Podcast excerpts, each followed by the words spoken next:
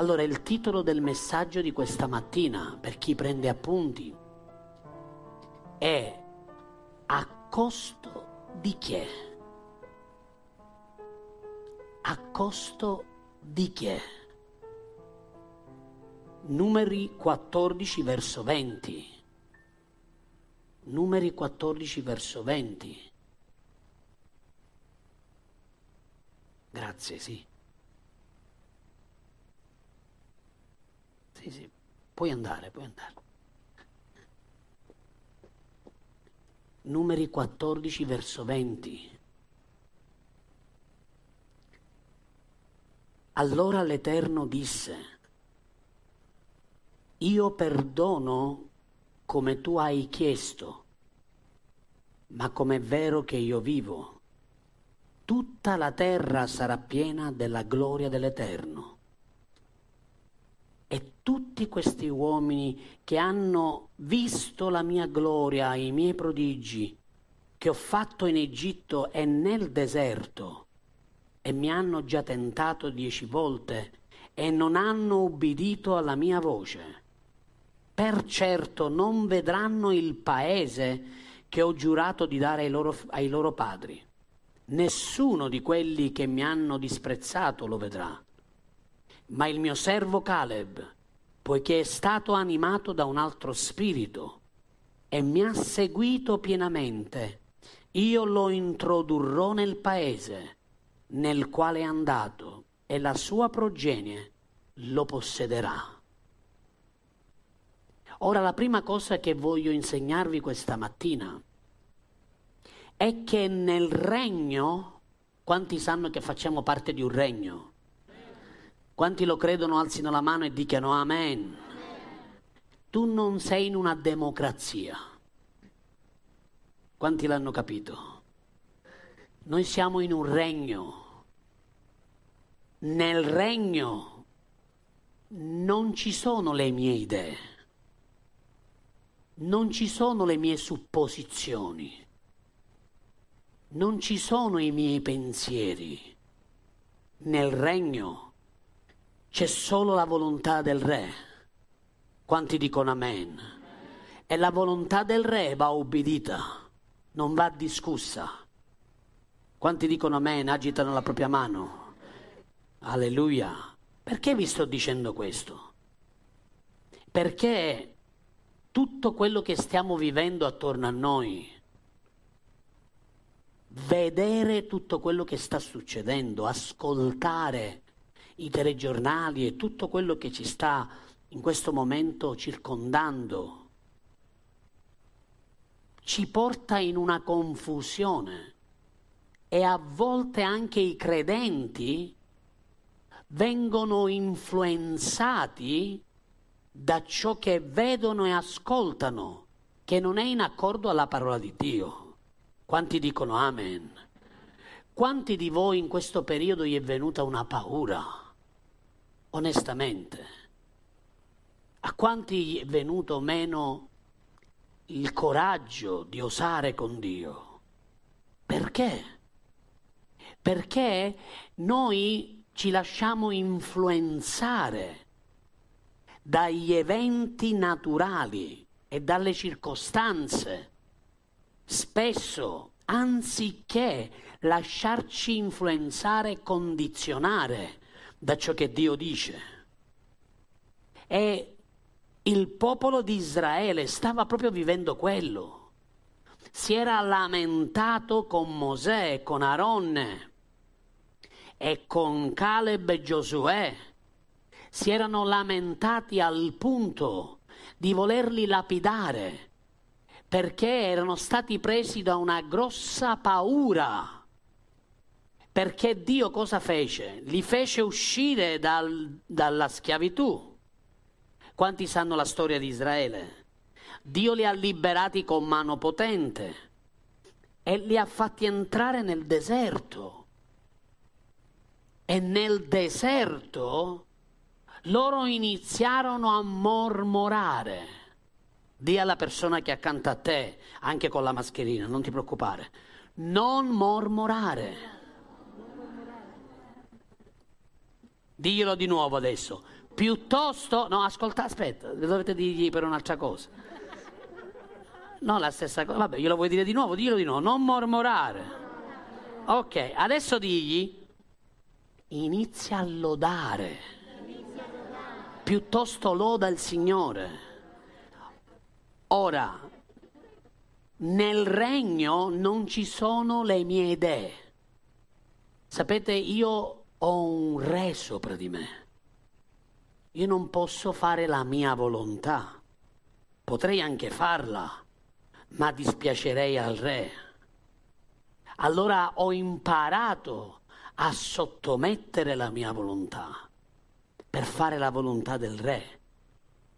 E questo deve essere il nostro tenore di vita fare la sua volontà piuttosto che la nostra. Amen?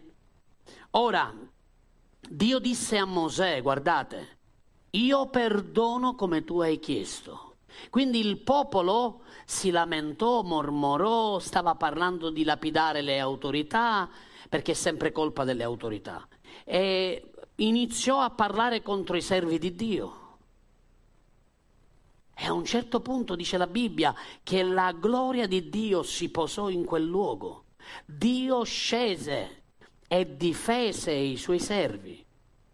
E poi, siccome Dio parlò di sterminarli, Mosè ha dovuto intercedere come sempre per non sterminare il popolo.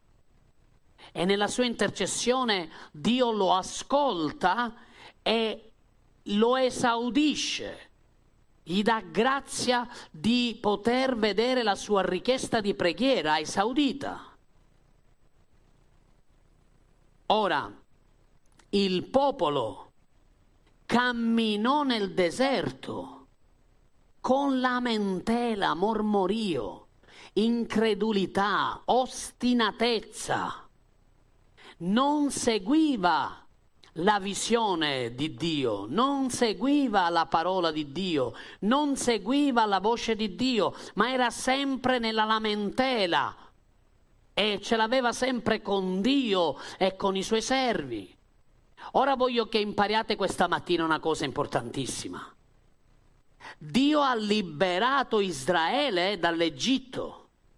Con la sua mano potente lui li ha liberati e li ha portati nel deserto. Ascoltatemi, ma non li ha portati nel deserto per farli morire nel deserto. Il deserto non è il luogo finale, il deserto è un luogo di transito. Quanti dicono amen? Perché Dio portò il popolo nel deserto? perché attraverso il deserto Dio li ha umiliati per umiliare Israele, per provare ciò che c'era nel suo cuore, per fare in modo che imparassero a dipendere da Dio e non da loro stessi. Immaginate che il popolo di Israele stiete 40 anni e in 40 anni quella generazione non fece altro sempre che mormorare, mormorare, lamentarsi, parlare contro Dio, contro i suoi servi, contro il piano di Dio, contro il proposito di Dio. Incessantemente, al punto che Dio ha dovuto dire a Mosè, il verso 20 di numeri 14, guardate, io perdono come tu hai chiesto. Quindi Dio perdonò il popolo. Ma, verso 21, guardate, tutta la terra sarà piena della mia gloria.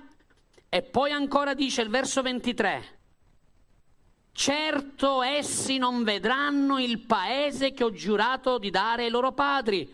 Nessuno di quelli che mi hanno disprezzato lo vedrà quindi Dio ha perdonato il popolo, ma non li ha fatti entrare, non li farà entrare nel paese che giurò loro di dare. Quindi Dio li perdona, ma non li fa entrare nella terra promessa, in una terra dove scorre latte e miele. Quella generazione morì nel deserto. Perché? Perché era incredula perché era ostinata, perché era convinta di potercela fare senza Dio. E a, a volte i cristiani vivono in questa maniera mettono in risalto le proprie idee, le proprie supposizioni, i propri pensieri, la propria visione, anziché piegare, inclinare la propria volontà a quella del Re e a quella del Signore. E Dio poi dice, il verso 24 dice, ma il mio servo Caleb, guardate, Dio lo onora, Dio gli dà grazia, è Dio stesso che lo conosce personalmente, lo chiama pure per nome. E gli dice il mio servo eh, Caleb, insieme a Giosuè, lui entrerà nella terra promessa? Perché? Perché è animato da un altro spirito. Qual è questo spirito? Lo spirito della fede. La lamentela è il contrario della fede. Qualcuno dica amen, per favore. E voglio dirti una cosa, quando tu, ben, quando tu ubbidisci alla volontà di Dio e quando tu sei disposto a seguire le orme del Signore, voglio dirti una cosa, quando tu vieni all'ubbidienza e la benedizione scende sulla tua vita, la benedizione non si fermerà soltanto su di te, ma arriverà sopra i tuoi figli e sopra i figli dei tuoi figli, fino alla millesima generazione. Quindi la tua obbedienza oggi farà in modo che farà scendere la benedizione sulla generazione futura. La vittoria che tu oggi ottieni sui tuoi nemici non è solo per te quando tu vinci con Dio i tuoi nemici, quella vittoria non è solo per te, è anche per i tuoi figli. Perché una volta che tu uccidi il tuo nemico, nemmeno più sarai il nemico dei tuoi figli. Quanti dicono amen? Se tu oggi decidi di ubbidire, allora l'ubbidienza farà in modo che la benedizione non solo scenderà su di te, ma tu sarai un veicolo e farai scendere la benedizione sopra la tua casa, sopra i tuoi figli e i figli dei tuoi figli. E voglio dirvi una cosa, questa non è soltanto biologica, ma è anche spirituale. Quindi sopra i figli nostri, che siete voi, e voi avrete figli, e su di loro scenderà la benedizione di Dio. Il popolo camminò nella carne ma Giosuè e Caleb camminarono nello spirito. Non ebbero paura dei giganti, non ebbero paura delle fortezze, non ebbero paura delle montagne, non ebbero paura dei nemici. Quando tu ti trovi nel deserto, il deserto proverà il tuo cuore. Dio ti porta nel deserto per umiliarti. Se tu non ti umili, tu rischi di morire nel deserto. Quella generazione che conobbe Dio, ascoltatemi, conobbe il Signore.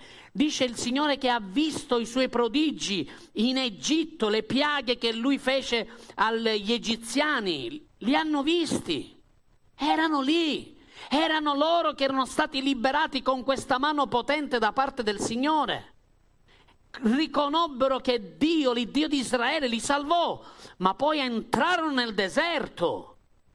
E anziché credere in ciò che Dio stava dicendo, iniziarono a pensare e ad avere un'immagine, una visione distorta di quello che Dio stava per fare. Allora noi dobbiamo iniziare a regolare la nostra visione perché se Dio ti introduce in un deserto, c'è sempre dei, dei motivi. E il Mosè e tutti i più grandi uomini di Dio passarono il deserto. Quanti di voi volete fare la volontà di Dio? O state vivendo o lo vivrete il deserto. Ma nel deserto non serve lamentarsi perché nel deserto, anche se il deserto serve a umiliarti, a provare il tuo cuore, a vedere ciò che c'è nel tuo cuore, perché spesso nemmeno noi sappiamo cosa c'è nel nostro cuore. Dio sì, Dio sa cosa c'è in noi e lui lo pesa, lo mette alla prova e lo mette lì nel deserto. Mosè, prima di liberare il popolo, è stato 40 anni nel deserto. 40 anni nel deserto, quando lui scappò dall'Egitto, è stato 40 anni. Poi altri 40 anni portando via il popolo di Israele e siccome quella generazione peccò, ha dovuto, è dovuto rimanere 40 anni con loro nel deserto. Abramo ha vissuto il deserto, Giuseppe attraversò il deserto, Davide siede nel deserto. Ascoltatemi, Gesù fu nel deserto. Gesù è stato 40 giorni e 40 notti nel deserto. Ed è importante anche che io vi spieghi che cosa significa il numero 40. Come mai sempre queste quasi coincidenze? 40, 40, 40, 40. Per gli ebrei il numero 40 è il momento, rappresenta il momento in cui dobbiamo rimanere da soli con Dio. 40 giorni di digiuno 40 giorni di deserto, 40 anni di deserto. Dio li voleva con sé, ma loro non lo capirono. Loro arrivarono nel deserto e anziché riconoscere l'amore che Dio aveva per loro e quello che Dio stava facendo dentro di loro, iniziarono a mormorare, a parlare male a desiderare di morire nel deserto, ritornare addirittura di andare di nuovo in Egitto a mangiare le cipolle. Ah, ma potevamo stare in Egitto, potevamo cibarci delle cipolle che gli egiziani ci davano, eppure se lavoravamo per loro, eppure se eravamo schiavi, cosa ci fa? Cosa ci fa? Quando sei nel deserto, tu stai da solo con Dio. Fratelli e sorelle, è fondamentale stare con il corpo di Cristo, stare congregati, ma a volte dentro di noi noi viviamo un deserto. E in questo deserto Dio sta formando la tua vita, Dio sta lavorando in te, Dio sta cercando di farti crescere. Ascoltatemi, ora è importante quello che vi sto dicendo, scrivetelo se è il caso. I tuoi tempi di dimora nel deserto dipendono da te e non da Dio. Quanto durerà il deserto non dipende da Dio, dipende da te. Da quanto tu ti arrendi, da quanto tu ubbidisci. Se tu invece resisti a Dio, si allungherà il tempo del deserto. Perché nel deserto Dio vuole piegare il tuo orgoglio. Dio vuole piegare la tua personalità. Dio vuole piegare il tuo carattere. Dio vuole umiliarti.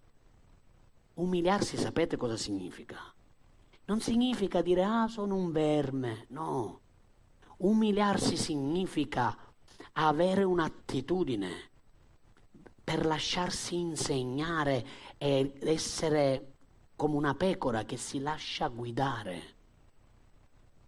Quindi non dipendenza da Dio è peccato. Dobbiamo imparare e Dio ci porta nel deserto perché Dio vuole guidare la nostra vita. E nel deserto non puoi vivere per supposizioni, non puoi vivere per emozioni. Nel deserto sbalzano tutte cose. Quando tu sei nel deserto non hai cibo a sufficienza, non hai l'acqua che vorresti. Quando tu sei nel deserto le temperature salgono e scendono in una maniera incredibile perché di giorno arrivi anche a 50 gradi e la notte arriverai anche a meno 10 gradi. Quindi ci sono degli sbalzi dove la tua vita, il tuo corpo, la tua mente viene stordita. Quanti dicono amen?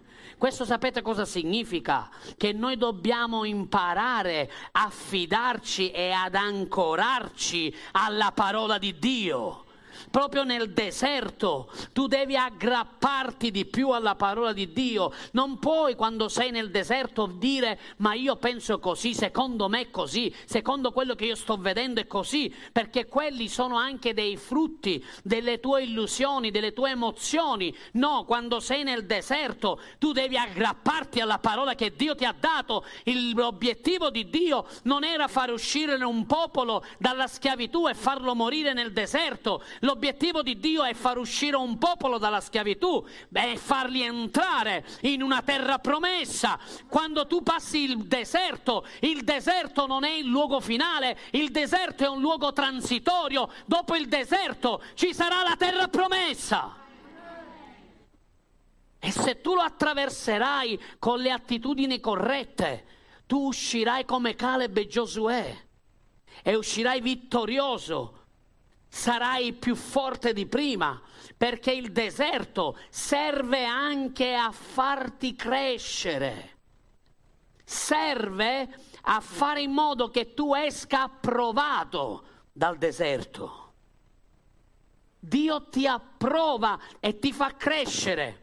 Guardate in Matteo 3:13 velocemente. Gesù venne nel deserto e al Giordano.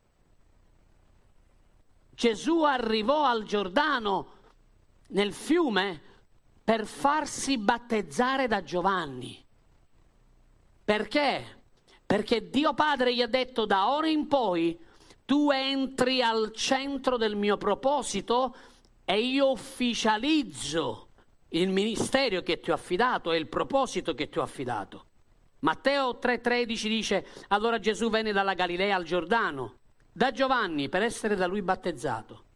Ma Giovanni gli, si gli opponeva fortemente dicendo, io ho bisogno di essere battezzato da te tu vieni da me?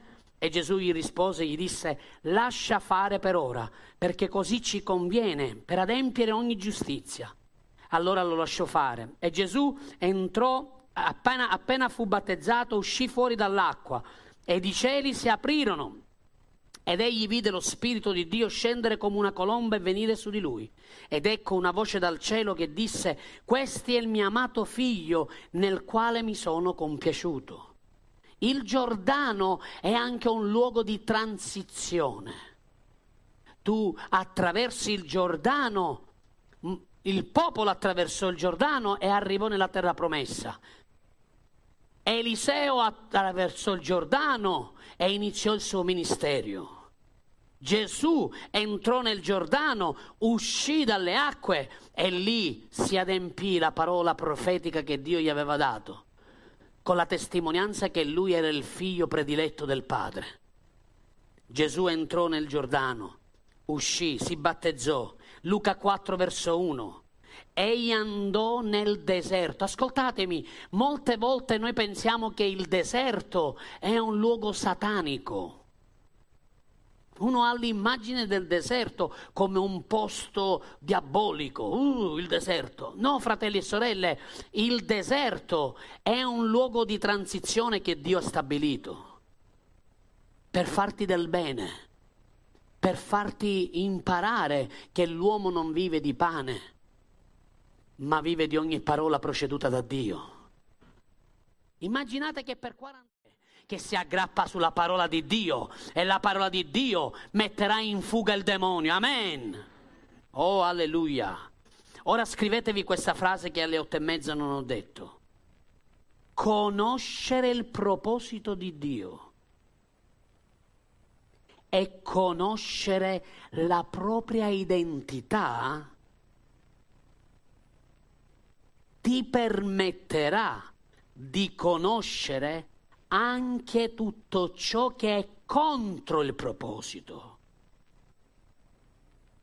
Se tu sai chi sei in Cristo e sai qual è il proposito nella tua vita, allora quando si presenteranno le avversità e le cose contrarie, negative, tu saprai riconoscerle e saprai dire no, questo non mi appartiene. Amen. Gesù entrò nel deserto in un modo, dice condotto dallo Spirito. Dillo insieme a me, condotto dallo Spirito. Chi è che lo ha condotto nel deserto? Ditelo forte. Eh, facciamoglielo sentire. Oh, lo Spirito di Dio. Luca 4:14. Gesù entra nel deserto, supera le tentazioni. E Gesù, ripieno nella potenza dello Spirito, in che cosa? Ditelo forte, nella? Allora Gesù entra condotto dallo Spirito e Gesù esce dal deserto con la... Con la... Ditelo forte, con la... Quanti vogliono potenza? Dovete attraversare il deserto. Quando tu attraversi il deserto, incontrerai serpenti, scorpioni, ma tutta la potenza del nemico non potrà farti del male perché tu hai autorità nel suo nome. Quando tu attraversi il deserto, tu stai crescendo di fede in fede. Quando tu stai nel deserto e lo affronti e lo attraversi, c'è un miracolo potente, una nuova potenza si poserà su di te. Alleluia! Questo significa che Dio ti vuole accreditare e Dio ti vuole fare crescere. Ecco perché usa il deserto. Il deserto è solo un luogo di transizione dove tu verrai umiliato e eh, lo so che non fa bene essere umiliati. Lo so che vogliamo sempre ragione. Lo so che noi, come pensiamo noi, è il punto di vista migliore. Nel deserto tu devi umiliarti. Se Dio ti porta nel deserto è perché sta lavorando nella tua vita. Permetti a Dio di scendere in profondità e di sradicare tutte le piante che il Padre non ha piantato. E fai in modo che esci dal deserto con la potenza di Dio. E dopo di questo sapete cosa succede? Che dopo che esce con la potenza, con l'unzione, dillo l'unzione, dillo di nuovo, l'unzione, sappiate una cosa, l'unzione ti porterà nella posizione che Dio ha stabilito. Molti vogliono una posizione senza l'unzione, l'etichetta. Pastore, io so che Dio mi chiama a fare il pastore, il reverendo, l'apostolo, il profeta, il mega super uomo. Ok, tu vuoi una posizione, ma se non c'è l'unzione, tu non farai nulla, fallirai. Perché non è la posizione che ti dà l'unzione, è al contrario, è l'unzione che ti dà la posizione. Davide prima fu unto e poi divenne re. Quanti dicono amen? Gesù uscì dal deserto con l'unzione di Dio e la potenza di Dio e nel verso 17 di Luca 4 Gesù entrò nella sinagoga, si sedette nella sedia, nella poltrona del Messia. Alleluia! Le fu dato il profeta Isaia e iniziò a leggere lo Spirito del Signore sopra di me Ascoltatemi, l'unzione ti porterà nella posizione che Dio ha stabilito. Non è al contrario, non è la posizione che ti darà l'unzione. Tu puoi anche occupare una posizione nel corpo di Cristo, ma se è una posizione sbagliata, tu fallirai. Sarai come un cembalo risuonante, sarai come un cedro che suona, un'arpa che suona, ma che non dà il suo frutto. Sarà un bel suono, ma privo di vita. Quando c'è l'unzione, l'unzione ti accompagna alla posizione. Gesù fu condotto dallo Spirito nel deserto. Nel deserto affrontò le tentazioni, vinse le tentazioni. Il diavolo fuggì, gli angeli lo aiutarono, uscì dal deserto con un manto nuovo e si sedette nella sedia e nella poltrona del Messia e dichiarò apertamente ciò che Isaia aveva detto del Messia lo Spirito del Signore è sopra di me. Per questo Egli mi ha unto, per evangelizzare i poveri. Mi ha mandato per guarire quelli che hanno il cuore rotto, per proclamare la libertà ai prigionieri, per dare il recupero della vista ai ciechi, per rimettere in libertà gli oppressi e per annunciare l'anno accettevole del Signore.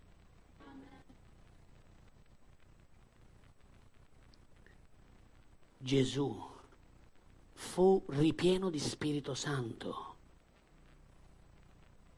e operò nel suo ministero. Segni, prodigi, miracoli e soprattutto la morte sulla croce. E alla sua resurrezione Gesù delega la Chiesa e dà la sua missione la sua visione alla Chiesa. Molti mi chiedono, dice pastore, qual è la visione di questa Chiesa? La nostra visione è la visione del Re. Cioè, noi vogliamo e desideriamo riconciliare i peccatori al Signore e fare in modo che diventino discepoli del Signore. Questa è la visione che la Chiesa ha. Questo è il motivo per cui ci sacrifichiamo e stiamo offrendo la nostra vita. E Gesù dà il mandato alla sua Chiesa. I peccatori si devono convertire e poi devono diventare discepoli. Ora, un discepolo è diverso dal membro della Chiesa. La Chiesa, ci può essere anche una Chiesa numerosa, ma se è una chiesa di membri e non di discepoli, chi sono i discepoli? E chi sono i membri?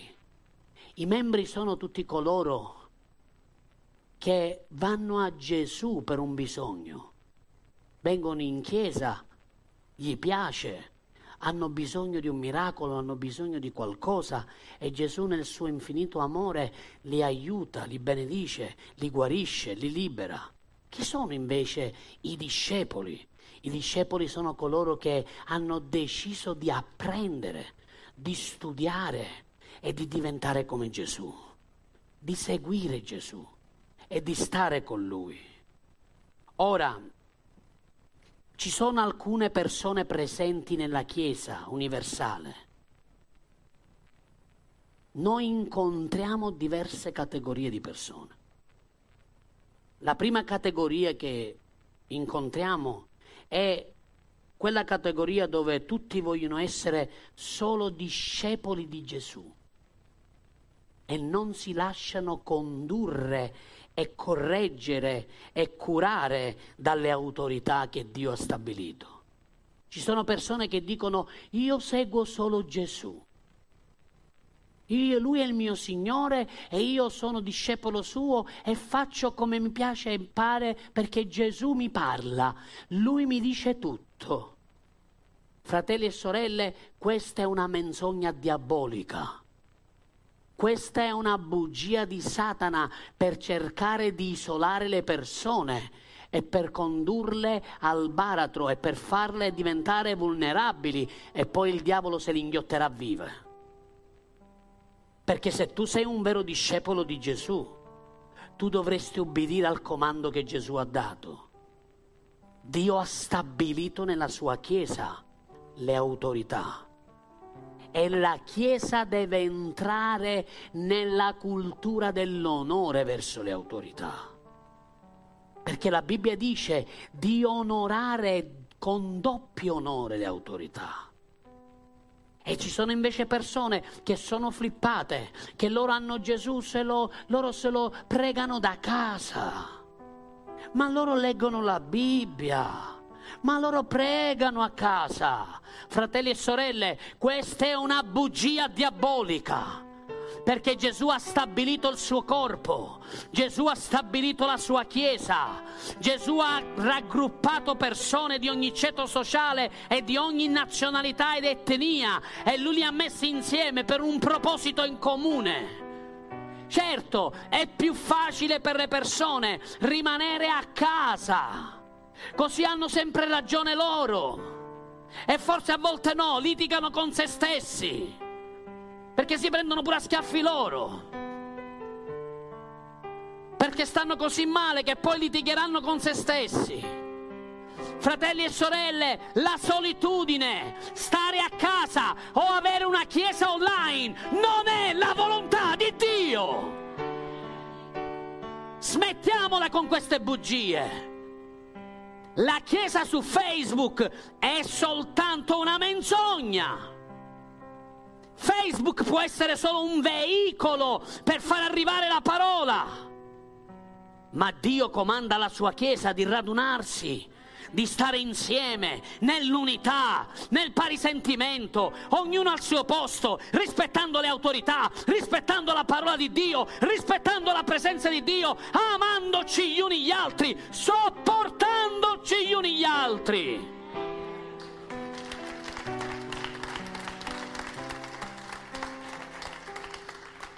Presi dalla menzogna, ne fanno una propria dottrina. E la cosa che più mi dispiace è che tanti stanno iniziando a vivere così, perché in realtà hanno paura di uscire da casa, hanno paura del Covid, hanno paura del virus. Ma dov'è la tua fede? Se tu dici di essere un discepolo del Signore, dov'è la tua fede? Come se tu non dovessi andare al lavoro o non dovresti andare nemmeno al supermercato a fare la spesa. Come mai vai a fare la spesa al supermercato e non vieni invece vieni in chiesa perché hai paura del virus? È una cosa contraddittoria. Vai al supermercato e incontri di tutto. Vieni in chiesa dove c'è la presenza di Dio. Dio ti protegge. Certo non dobbiamo essere disavveduti, cerchiamo di fare le cose a norma. E proprio per questo Dio ci protegge. Ecco perché ancora siamo aperti. Per la grazia di Dio, per la sua gloria. Noi non abbiamo paura del Covid.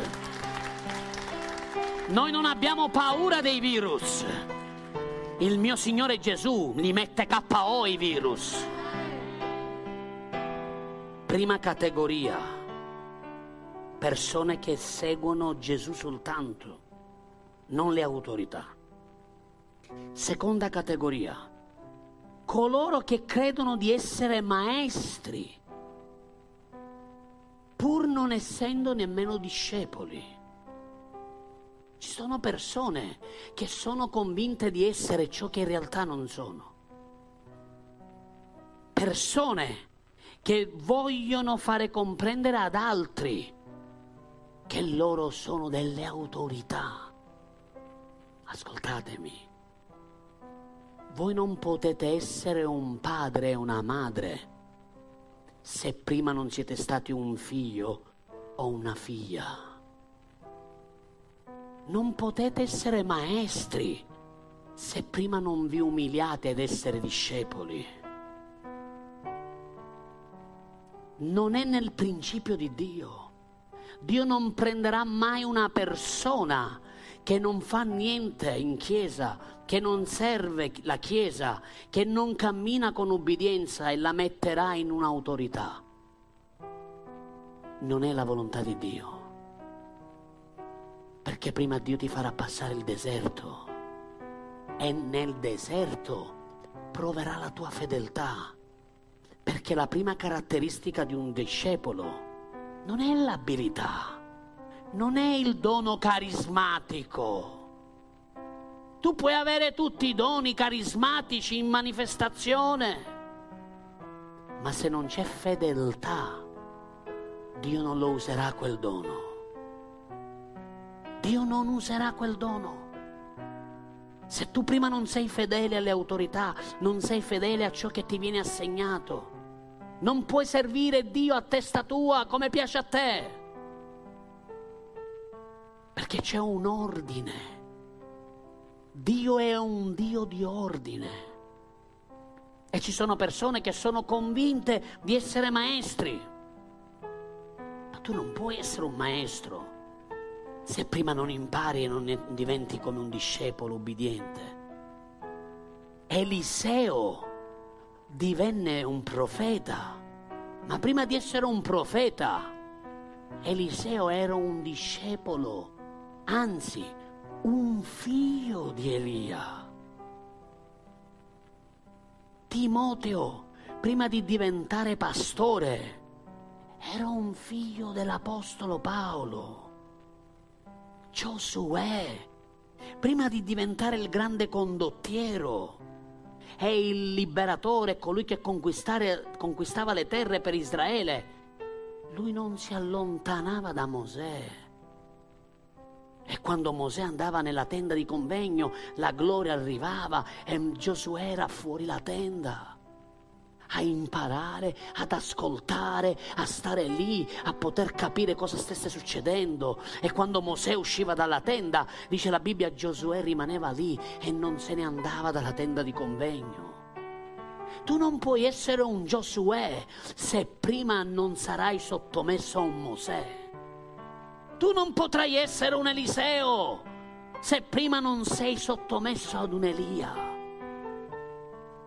Dio non ti prenderà così come sei e ti porterà subito lì nel proposito, nella posizione.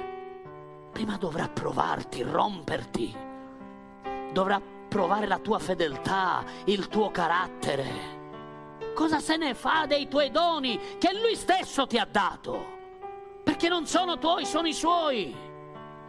Molti si vantano dei doni, ehi, io ho il dono di fare questo, ho il dono di quest'altro, Dio mi ha chiamato a quest'altro, io sono contento per te se Dio ti ha chiamato a qualcosa di meraviglioso, ma prima permetti a Dio di formare il tuo carattere. Prima permetti a Dio di romperti, prima permetti a Dio di vedere la tua fedeltà, la tua obbedienza, la tua costanza, la tua perseveranza, la tua determinazione, la tua umiltà. Abbassa il tuo orgoglio e sii umile.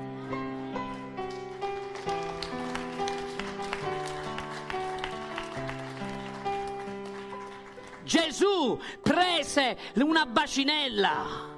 Gesù prese una bacinella e si cinse un asciugatoio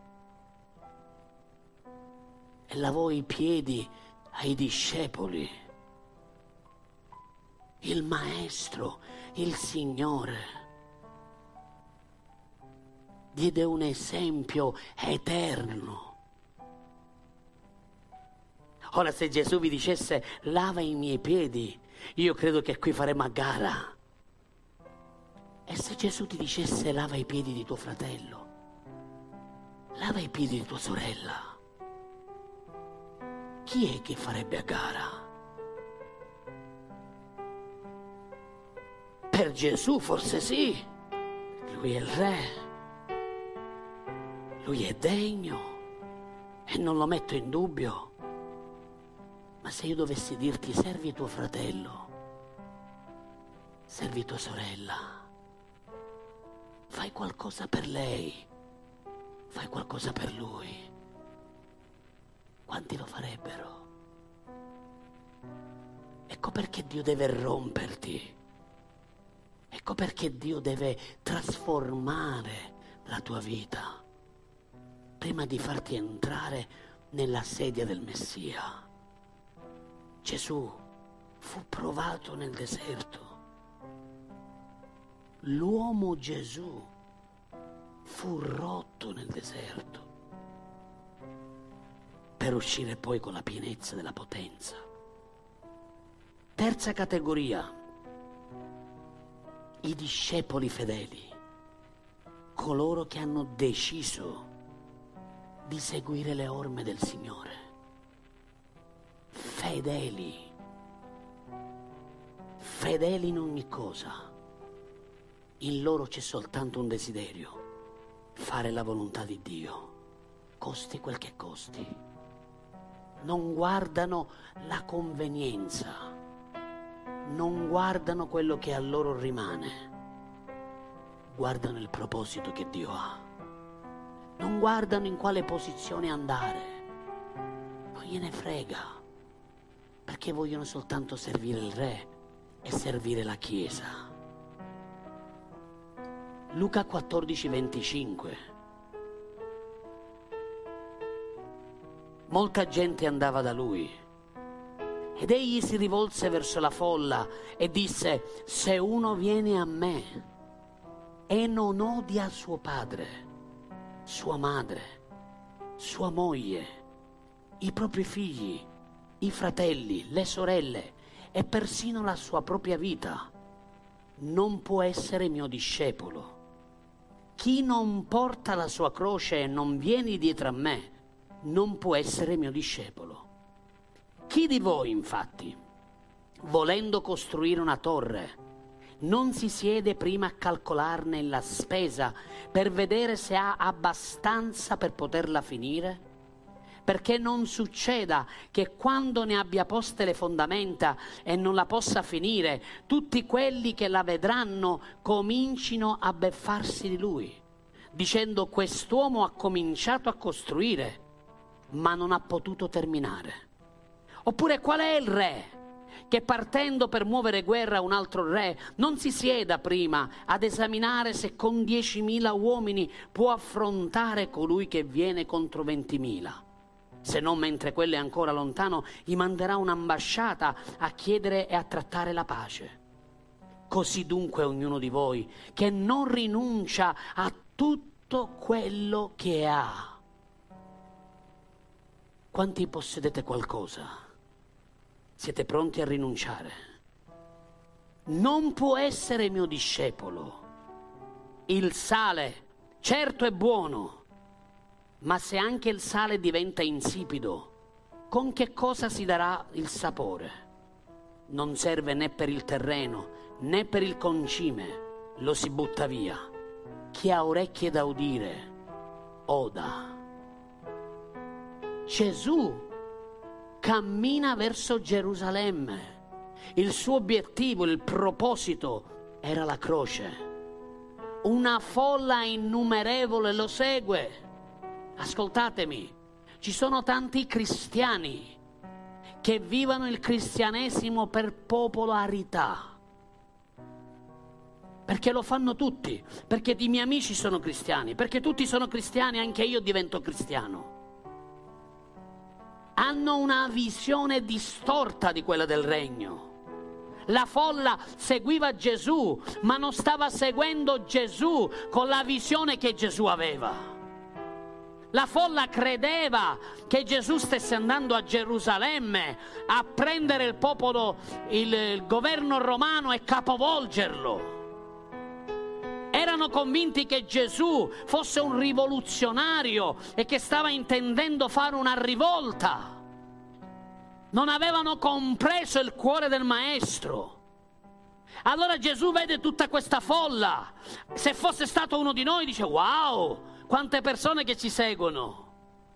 Invece Gesù fa qualcosa di meno popolare, qualcosa di strong. Si gira verso la folla e usa un linguaggio duro e gli dice, chi vuole essere un mio discepolo, chi vuole venire dietro a me, deve odiare suo padre, sua madre, sua moglie, i suoi figli, sua sorella, suo fratello e deve perfino odiare la propria stessa vita. Prenda la sua croce e mi inizia a seguire.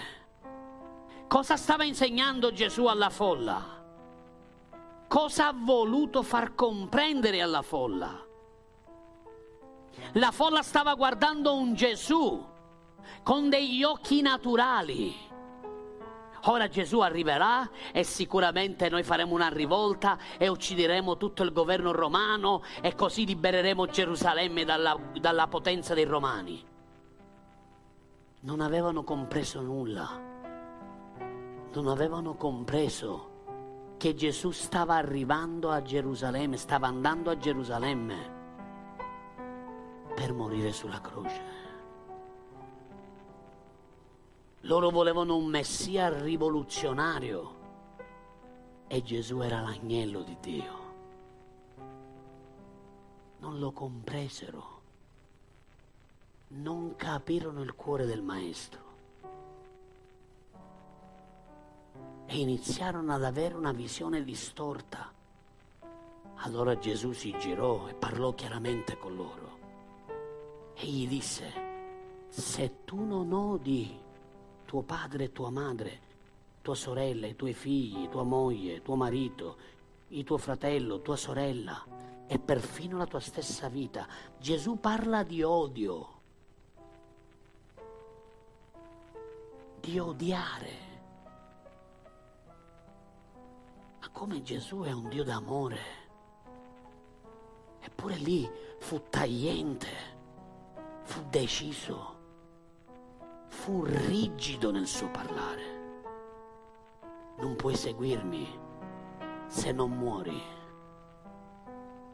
Non puoi seguirmi se non odi tutte le altre relazioni. Immaginate una relazione, una relazione d'amore tra marito e moglie, tra padre e figli. Immagina i tuoi figli Gesù ti dice devi odiarli, devi odiare i tuoi figli, altrimenti non potrai seguirmi. Cosa significa questo? Significa che non può esserci una relazione d'amore prioritaria rispetto a quella che tu hai con Gesù. Gesù viene al primo posto, prima di mia moglie, prima dei miei figli, prima di ognuno di voi, prima della mia stessa vita, prima viene il mio re e poi vengono tutte le altre cose. Ma molte persone, noi preghiamo per le persone perché non hanno un lavoro e Dio gli provvede il lavoro. E poi a motivo del lavoro non vengono più in chiesa Preghiamo affinché il maschietto abbia la compagnetta della sua vita. Poi Dio provvede la compagna. E a motivo della compagna non seguono più Gesù. La moglie ti dice non andiamo in chiesa, andiamo al centro commerciale oggi. E tu anziché dire no, prima viene il mio re e poi vengono tutte le altre cose. Tanti cristiani vivono così, fratelli. E Gesù dice alla folla, non mi importa quanto rimarrete, non mi importa chi finirà di seguirmi, ma io sarò chiaro con voi. Non puoi seguirmi se tu ami qualcuno prima di me, non sei adatto al regno. E Gesù dà un insegnamento determinato, tagliente. E questa mattina Dio sta parlando alle vostre vite. Non puoi servire Dio e Mammona. Non puoi mettere la tua relazione familiare prima di Cristo e prima del servizio di Lui. Ci sono stati fratelli che sono stati lasciati dalla moglie perché si sono convertiti si sono convertiti a Cristo e dopo un periodo di tempo la moglie l'ha dovuto lasciare perché non si, lei non si era convertita e gli ha fatto trovare le valigie e gli ha detto vai via. Persone che vengono messe fuori dalla propria residenza di famiglia perché sono cristiani. Fratelli, non succede soltanto ai tempi di Gesù, anche oggi sta succedendo. Gesù ha detto, i primi che vi odieranno saranno quelli di casa vostra. Gesù è venuto a mettere la spada. Gesù è venuto a portare una spada in famiglia. Quando mi sono convertito, mia madre non poteva credere che ero convertito in una chiesa sana, lei pensava e aveva paura che stessi andando in qualche setta, in qualche cosa del genere. E una sera arrivavo io dalla riunione, dal lavoro, e lei mi disse io ti ho preparato le valigie, se tu vuoi andare vai, non voglio più che vai in questa chiesa. E io ho detto ok, io prenderò le mie valigie e me ne andrò, ma io non posso rinnegare Gesù. E lì mia, mo- mia madre ha visto che cioè, ero così determinato. Mi face no, no, no, no, ma allora non è una setta, ma allora se io fossi stato lì, no, hai ragione, non ci vado più. Quanto vale Gesù per te? Che valore ha Gesù per te? Basta che Lui ti dà qualcosa, un, forse un posto di lavoro nuovo, migliore, e tu ti dimentichi di Gesù. Forse ti darà il fidanzato, la fidanzata, e tu ti dimenticherai di Gesù. Ti darà una famiglia, una moglie, dei figli, e ti dimenticherai di Gesù. Quanti sono pronti a dire ogni relazione che io ho non influenzerà mai la relazione che io ho con Gesù? Mai. Prima viene il mio Signore, il mio Re, e poi vengono tutte le altre cose. Fai un applauso di lode al Signore.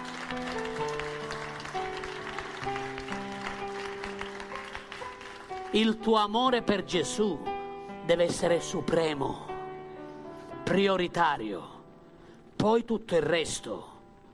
Gesù non stava dicendo che devi ammazzare i tuoi genitori o devi odiarli, ma a confronto dell'amore che tu hai per lui deve quasi sembrare un odio. Nessuno si può mettere tra te e Dio e non dovete permetterlo. Ora, in queste parabole, in questi insegnamenti, noi incontriamo cinque categorie di persone. La prima categoria è l'inconcludente. L'inconcludente. Mi sentite bene? In fondo mi sentite? Inconcludente, cioè colui che inizia ma non porta a termine ciò che ha iniziato. E Gesù parlò di un uomo che stava costruendo una torre. La stava iniziando a costruire, ma non fece bene i conti. E a metà si fermò. Ci sono tanti cristiani che vivono in questa maniera. Conoscono Gesù, sono tutti felici, alleluia, Tutto, tutti pieni di, di adrenalina perché stanno servendo Gesù poi entrano nel deserto. E no, e non mi dai acqua, e non mi fai mangiare, e mi hai lasciato solo. E allora io me ne ritorno di nuovo alla vita che facevo prima. Inconcludenti. Gli inconcludenti sono quelli che iniziano, sapete? Ci sono tanti che iniziano, continuano, poi appena le cose non vanno come dicono loro, mollano tutto e se ne vanno. Nella mia vita ho imparato a iniziare, a continuare, a perseverare fino a quando vedrò il proposito di Dio adempiuto. Se Dio ha detto che darà un risveglio, Dio manderà un risveglio. Se Dio ha detto che ci sarà una chiesa grande a Milano, una chiesa grande a Milano ci sarà. Non lo so quando, ma so che lo farà. Impariamo a essere perseveranti, costanti, determinati. Seconda categoria di persone. I convenienti. I convenienti. I convenienti sono coloro che vogliono arrecare un vantaggio a se stessi, coloro che devono avere sempre qualcosa a favore loro. Marco è uno dei nostri supervisori è un figlio. Se lui fosse conveniente, lui starebbe al mio fianco per avere un luogo di posizione, per essere conosciuto, per fare gli studi, per predicare, per forse un giorno diventare pastore. Se la mentalità è della convenienza, lui avrebbe questa attitudine. Ma se la sua mentalità è di figlio, lui mi ama e sta al mio fianco perché sa che io lo amo e lui è mio figlio e non c'è una convenienza, c'è un amore che ci lega. Qual è l'attitudine che tu hai? Qualcuno può pensare che c'è un'escalation da fare, che la vita cristiana, io entro in chiesa, oggi sono un membro, ma poi io farò gli studi, io farò questo, io farò quell'altro e arriverò poi nella mia posizione. Sicuramente. Ma è sbagliata l'attitudine. Se tu lo fai per questo, tu stai peccando verso Dio. Perché nel regno dello Spirito c'è più gioia nel dare che nel ricevere. Se vogliamo essere amati, dobbiamo amare. Se dobbiamo essere serviti, dobbiamo prima servire. Se vogliamo essere quelli maggiori, dobbiamo essere gli ultimi. Non convenienza. Non fatevi prendere dalla convenienza. La vostra convenienza è stare con il Signore, è stare nella sua grazia, non per raggiungere i propri scopi. Terza categoria. L'esaminatore l'esaminatore, colui che deve essere tutto secondo i suoi dati, colui che calcola e tutto deve essere come lui dice. E se l'autorità dice una cosa diversa, e no, e no perché deve stare secondo quello che dico io. Fratelli e sorelle, come ho detto all'inizio, lo ripeto, non siamo in una democrazia, siamo in un regno e Dio ha stabilito delle autorità, Dio ha stabilito dei consiglieri per le autorità. Quanti dicono amen? Non tutto quello che tu vivrai ti piacerà, ma non è per soddisfare te, è per soddisfare il Re. Tutto quello che facciamo, io non lo faccio per soddisfare voi. Io vi amo nell'amore del Signore, prego per voi, digiuno per voi, intercedo per voi, mi preparo per voi, mi sacrifico per voi, ma io non lo faccio per voi, io lo faccio per il mio Re, perché Lui mi ha chiamato a fare questo.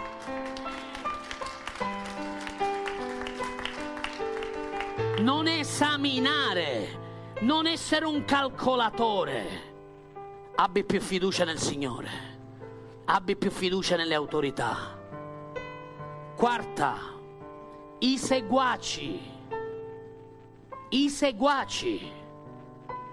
Ci sono coloro che hanno deciso di seguire. Chi sono i seguaci?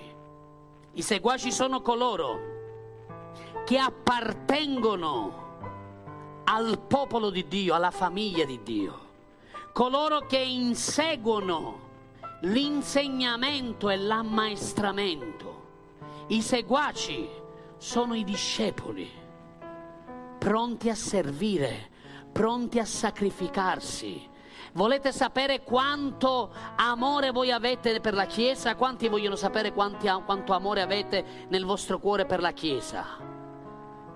Guardate il servizio che fate. Se tu ami, servi. Se tu ami gli altri, di un amore maturo, tu prenderai a servire i tuoi fratelli e le tue sorelle. È come quando sei a casa di qualcuno. Tu vai a casa di qualcuno, ora non ci puoi andare perché c'è il lockdown e non ce lo permettono, però quando eravamo normali e potevamo andare a casa di qualcuno, io arrivavo a casa di un fratello che mi invitava e quale onore, una tavola apparecchiata, le migliori posate, le migliori, i migliori piatti. La sorella tutta indaffarata, lì messa che sta cucinando per il pastore. Wow! Si prende il servizio, inizia a servire il pastore, la pastora, la sua famiglia, gli altri fratelli. Si inizia a muovere. Se tu ami, tu inizi a servire gli altri. Non solo vuoi ricevere, non solo vuoi essere servito, ma inizi a servire gli altri. Dici, ma cosa c'è da fare? Sorella, forse c'è da pulire i bagni. Perfetto, io me la collo. Pastore, io me la collo. Quanti se la collano? Lavare i cessi. Oh, non è, è una cosa normale. Forse oggi non ci stai andando, ma domenica prossima ti capiterà di andare a fare la pipì. E allora faglielo trovare pulito a qualcuno. Amen? Il mio primo servizio è stato lavare i cessi a Palermo, nella mia chiesa. Arrivavo stanco dal lavoro dopo una giornata otto ore lavorative. Lavoravo prima in un negozio di abbigliamento nel 93. Lavoravo lì, ero uscito di sabato, ero andato alla riunione dei giovani e anziché ascoltare la parola già era finito tutto. Mi chiamò un pastore e mi disse vieni qua. Tu, io, sì sì sì tu. Vieni, vieni, ho una cosa da farti fare. Cosa mi farò fare? Prendi il moscio, prendi le pezze, prendi le spugne, prendi i detersivi là sotto c'è il cesso, valla a lavare. Io ero neoconvertito, pochi mesi di esperienza, ma io ho detto, ma io non posso tirarmi indietro.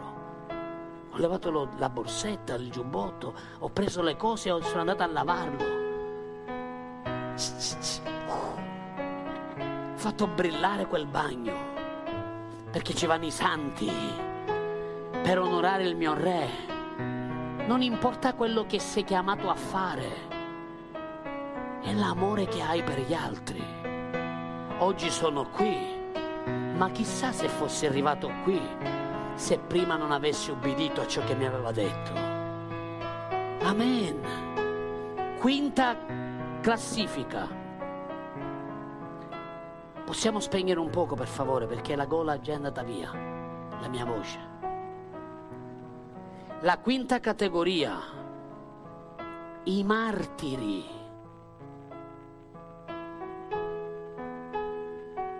Tremano, tremano. Lo ripeto per chi non ha udito in fondo. I martiri. Questa è la quinta classifica. Cosa significa essere martire? Dal greco la parola martire è colui, è il testimone qualificato del Vangelo e della fede che non ha paura di perdere la sua propria vita. I martiri. Quando parliamo di martiri, Parliamo di persone che sono pronte a morire per Gesù, che sono pronte a morire per la fede. Quanti sono pronti a morire per Gesù? Eh, amen, ma le mani non si alzano. Quanti sono pronti a morire per Gesù? Sul serio, se dovesse entrare oggi uno con la rivoltella, e la piazza nella tua tempia, cosa faresti? Sei pronto a morire per Gesù? Quanti sono pronti a morire per Gesù? Ascoltatemi fratelli, tu puoi essere anche un seguace che apprende l'insegnamento, che è innamorato del Signore, che è innamorato della sua parola ma dal seguace al martire c'è un salto di qualità.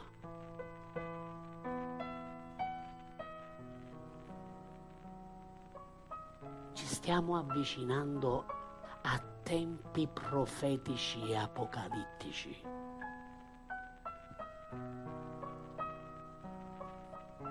Sappiamo che la Chiesa è governata dal Signore, dal suo Spirito, ma non sappiamo quello che succederà.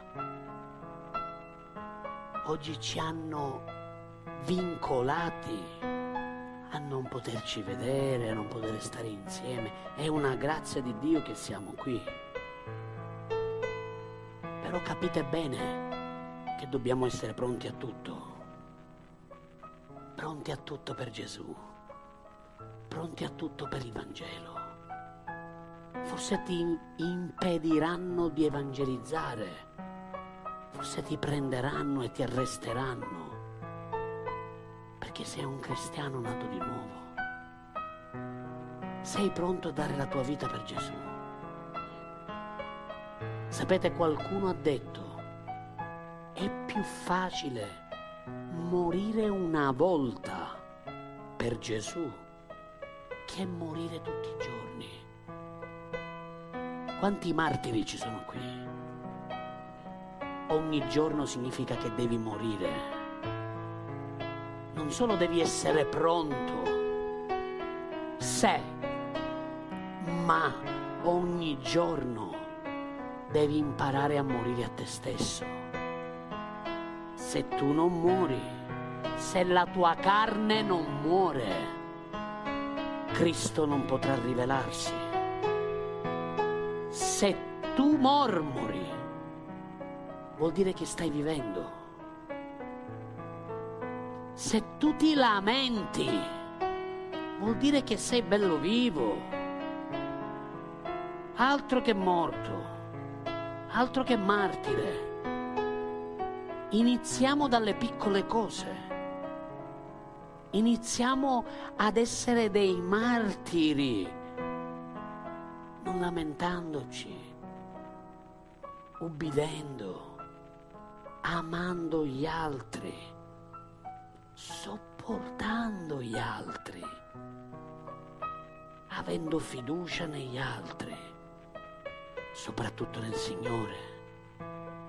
Il martire è colui che ha deciso di essere un testimone fedele fino alla fine.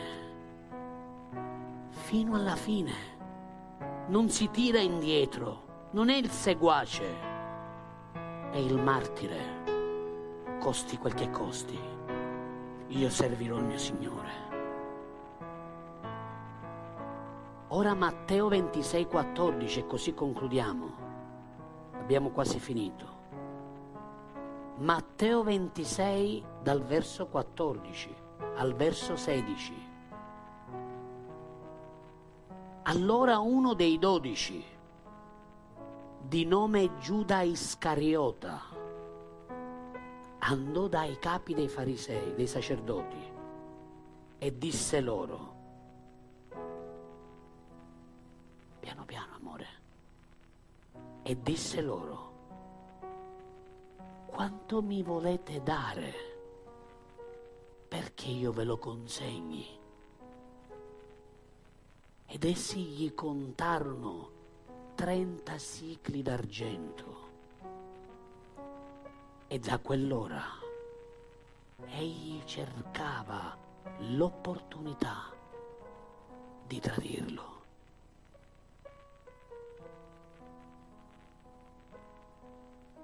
Quanto mi date? Sappiate che il diavolo vi offrirà qualcosa per tu consegnare Gesù, per tu abbandonare Gesù.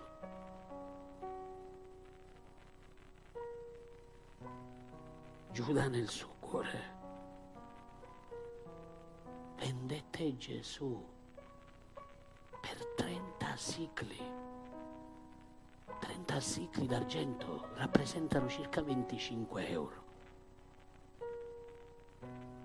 Che valore ha Gesù per te? Che valore gli dai a Gesù? Che posto occupa nel tuo cuore? Giuda per 30 sicli lo vendette. A costo di che? A costo di che venderai Gesù? Perché molti guardiamo Giuda che tradì il Signore. Ma sapete quanti cristiani svendono Gesù? Sapete quanti cristiani svendono il Vangelo? Forse per una compagna, forse per i figli, forse per, per il lavoro, forse per un'offesa, un'offesa che qualcuno può farti. Forse ti tirerà fuori dalla Chiesa. Questo è il valore che Gesù ha per te.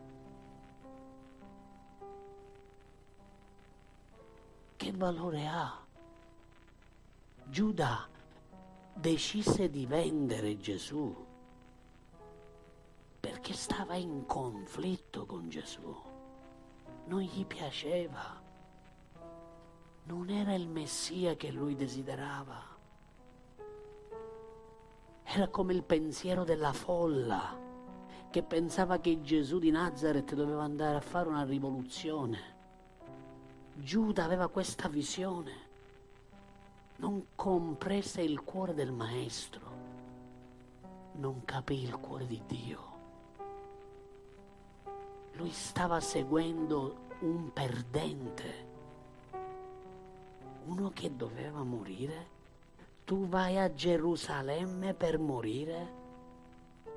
No, tu dovresti essere il Messia colui che va a Gerusalemme per vincere, per trionfare, per sederti sul trono di Gerusalemme e così regniamo insieme a te.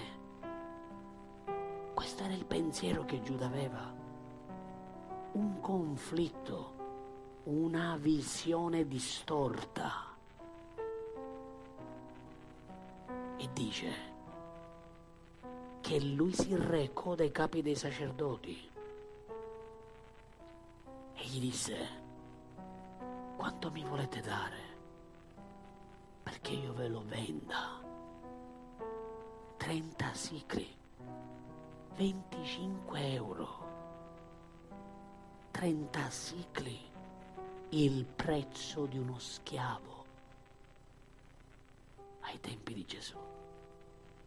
Tu potevi comprare uno schiavo con 30 sicli, con 25 euro. Gesù fu venduto come uno schiavo.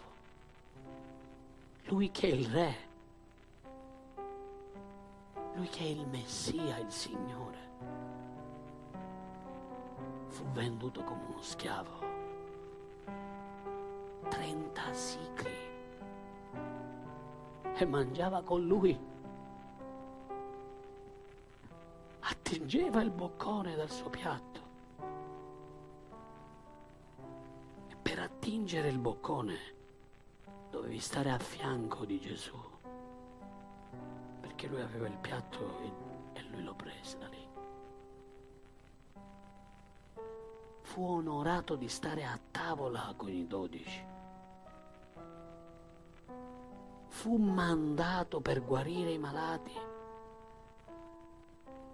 Fu mandato per mondare i lebrosi fu mandato, approvato dal Signore,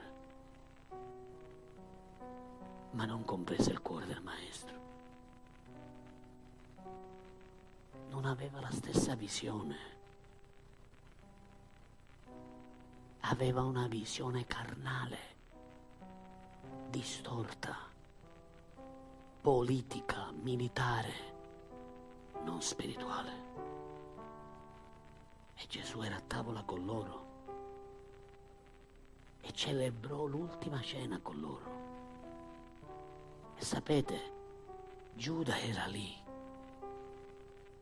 Nonostante Gesù sapeva che lo stava per vendere, Giuda era lì. Guardate come lo amò fino alla fine. Giuda lo vendette per 30 sicli. Ci sono cristiani che lo vendono anche per meno, per un torto subito, forse per una mancanza, forse perché non ricevono la promessa di chissà che cosa. Perché molti stanno con il Signore con una mano così e l'altra mano così. Sono pronti a prendere tutto, ma non sono pronti a dare niente. E se non gli viene dato quello che loro vogliono, girano i tacchi e se ne vanno. Però noi giudichiamo Giuda che lo vendette per 30 sicli, che lo consegnò ai militari con un bacio, un bacio di tradimento. State attenti, non fatevi baciare da tutti. Non fatevi abbracciare da tutti amatevi tutti, ma state attenti.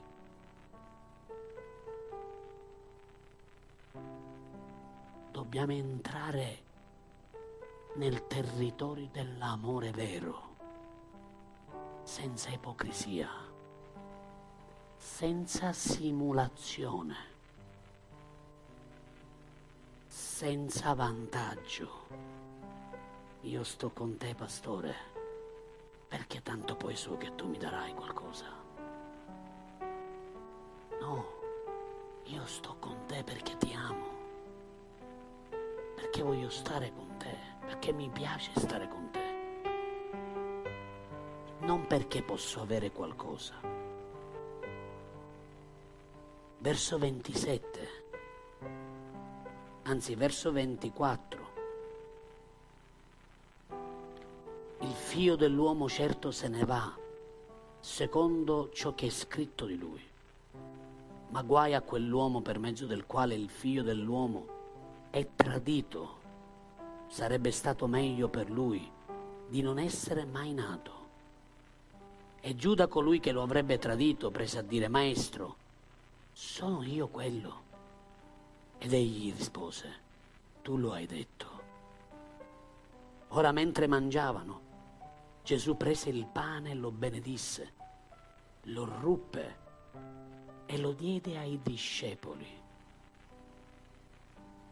Desidero che possiate prendere il pane in questo momento. Prendete il pane che avete portato. Di solito lo, lo diamo noi, ma per il protocollo dobbiamo aver fatto così.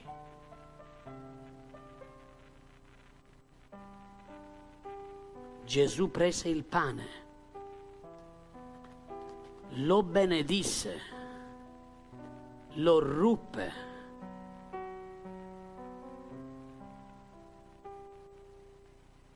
E lo diede ai suoi discepoli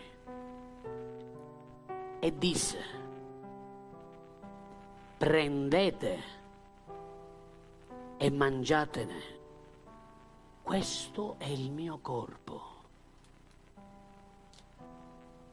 Gesù era a tavola con i suoi dodici. Chi è che può partecipare alla Santa Cena del Signore? Coloro che sono discepoli, coloro che già sono battezzati nelle acque, che hanno ufficialmente testimoniato che loro sono dei seguaci di Cristo,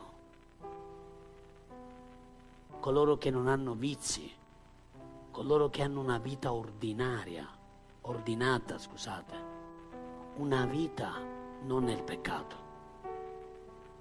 che hanno deciso di seguire Gesù, sposati, non conviventi.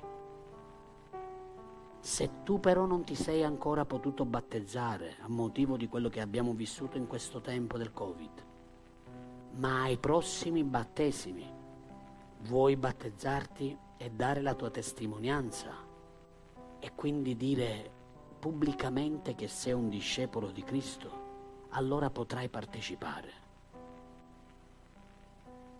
Chiudiamo tutti i nostri occhi. Gesù spezzò il pane. Lì stava spezzando il pane profeticamente. Quel pane rappresentava il suo corpo sulla croce.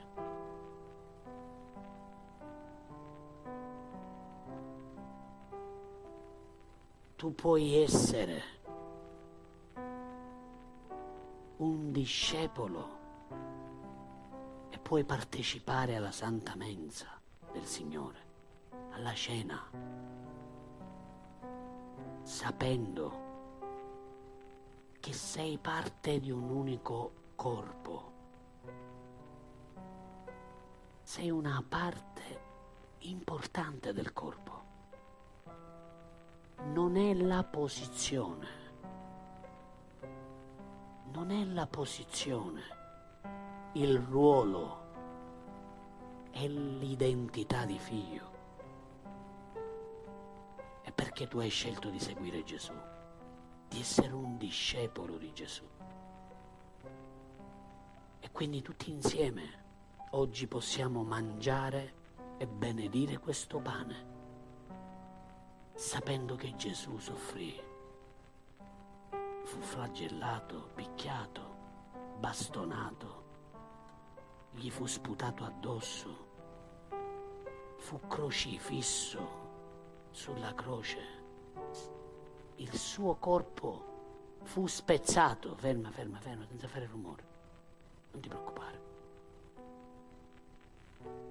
Non voglio distrazioni, per favore tutti gli occhi chiusi. Grazie Antonio. Il suo corpo fu spezzato. Lui pagò per te. Non solo Giuda lo tradì e lo vendette, ma il suo corpo fu spezzato fu martoriato.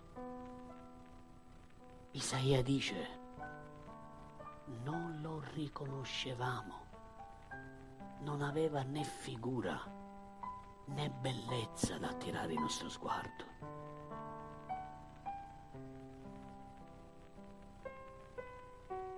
Questo lui l'ha fatto per amore. E lo ha fatto per te e per me.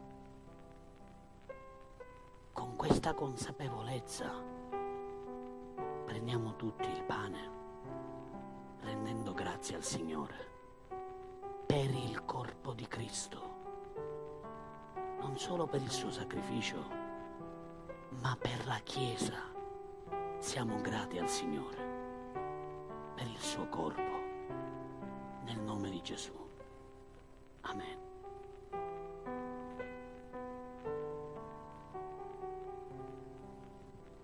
Il pane è figura della comunione, dell'unità, della relazione fra fratelli. Oggi l'abbiamo dovuto fare così, a motivo del protocollo, ma di solito viene spezzato il pane azimo e viene distribuito a tutti. Allo stesso modo dice la scrittura, Gesù prese il calice.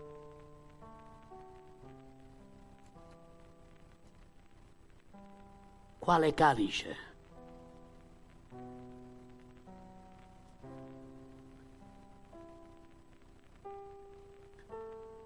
Secondo le usanze ebraiche, nell'ultima cena, nella cena pasquale, gli ebrei mettevano sette calici noi l'abbiamo un po' rappresentato così, come vedete qui in questa tavola. Sette calici. Un calice è messo sottosopra rispetto agli altri sei. Perché? Perché quello è il calice del Messia. Ogni calice rappresenta il patto che Dio ha fatto con i suoi uomini per Israele. E l'ultimo calice, che era diverso, era il calice del Messia. Quando Gesù, dice la Bibbia, prese il calice, Gesù prese il calice del Messia e lo capovolse, lo riempì di vino, lo alzò, lo benedisse e disse questo è il mio sangue che è sparso per voi. Fate questo in memoria di me. Lì Gesù stava testimoniando apertamente che lui è il Messia e che un nuovo patto era entrato in Israele. E con questa consapevolezza, sapendo che nel sangue di Cristo c'è la vita eterna, perché nel sangue degli uomini c'è la vita terrena, ma nel sangue di Cristo c'è la vita eterna. E noi facciamo questo in memoria del fatto che Gesù ha versato il suo sangue per noi. E lo prendiamo tutti insieme, in memoria di quello che Gesù ha fatto, offrendo la sua vita, spezzando il suo corpo e versando il suo sangue per la nostra salvezza, per il perdono dei peccati, per la remissione dei peccati, per la giustizia eterna che ci appartiene grazie al suo sangue prezioso. Prima di prenderlo, chiudi i tuoi occhi, esamina la tua vita, chiedi perdono, chiedi perdono se hai mormorato Chiedi perdono se sei stato disubbidiente. Chiedi perdono se sei stato testardo, ostinato. Chiedi perdono al Signore per ogni tuo peccato. Chiedi al Signore di perdonarti e di aiutarti a ravvederti dagli errori che hai fatto nello spirito, nell'anima e anche nel corpo. Esamina in questo momento la tua vita. Non essere come il popolo di Israele. Sii umile, mansueto, come una pecora che ubbidisce alla voce del suo pastore. E in questo momento io credo che miracoli stanno per accadere, perché nel sangue di Cristo non c'è solo la vita eterna, c'è la potenza di guarigione. Il sangue di Cristo produce in te guarigione. Credi in un miracolo in questo momento, chiudi i tuoi occhi. Credi in un miracolo di cui hai bisogno nel tuo corpo e dichiaralo in questo momento. Dillo, Signore, io so che tu mi guarisci, io so che tu fai questo in me e con questa consapevolezza io bevo il vino in memoria del tuo sangue versato per me nel nome di Gesù. Amen. Prendiamolo tutti.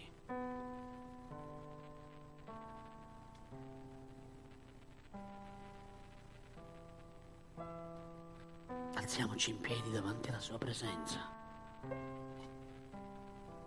senza fare molto confusione. Manteniamo la riverenza e il rispetto per lo Spirito Santo, senza chiacchierare per favore. Rimanete ai vostri posti, state davanti a Lui. Miracoli stanno accadendo in questo momento ci sono miracoli di guarigione che stanno avvenendo proprio in questo momento. Lo Spirito di Dio sta guarendo anche il tuo corpo.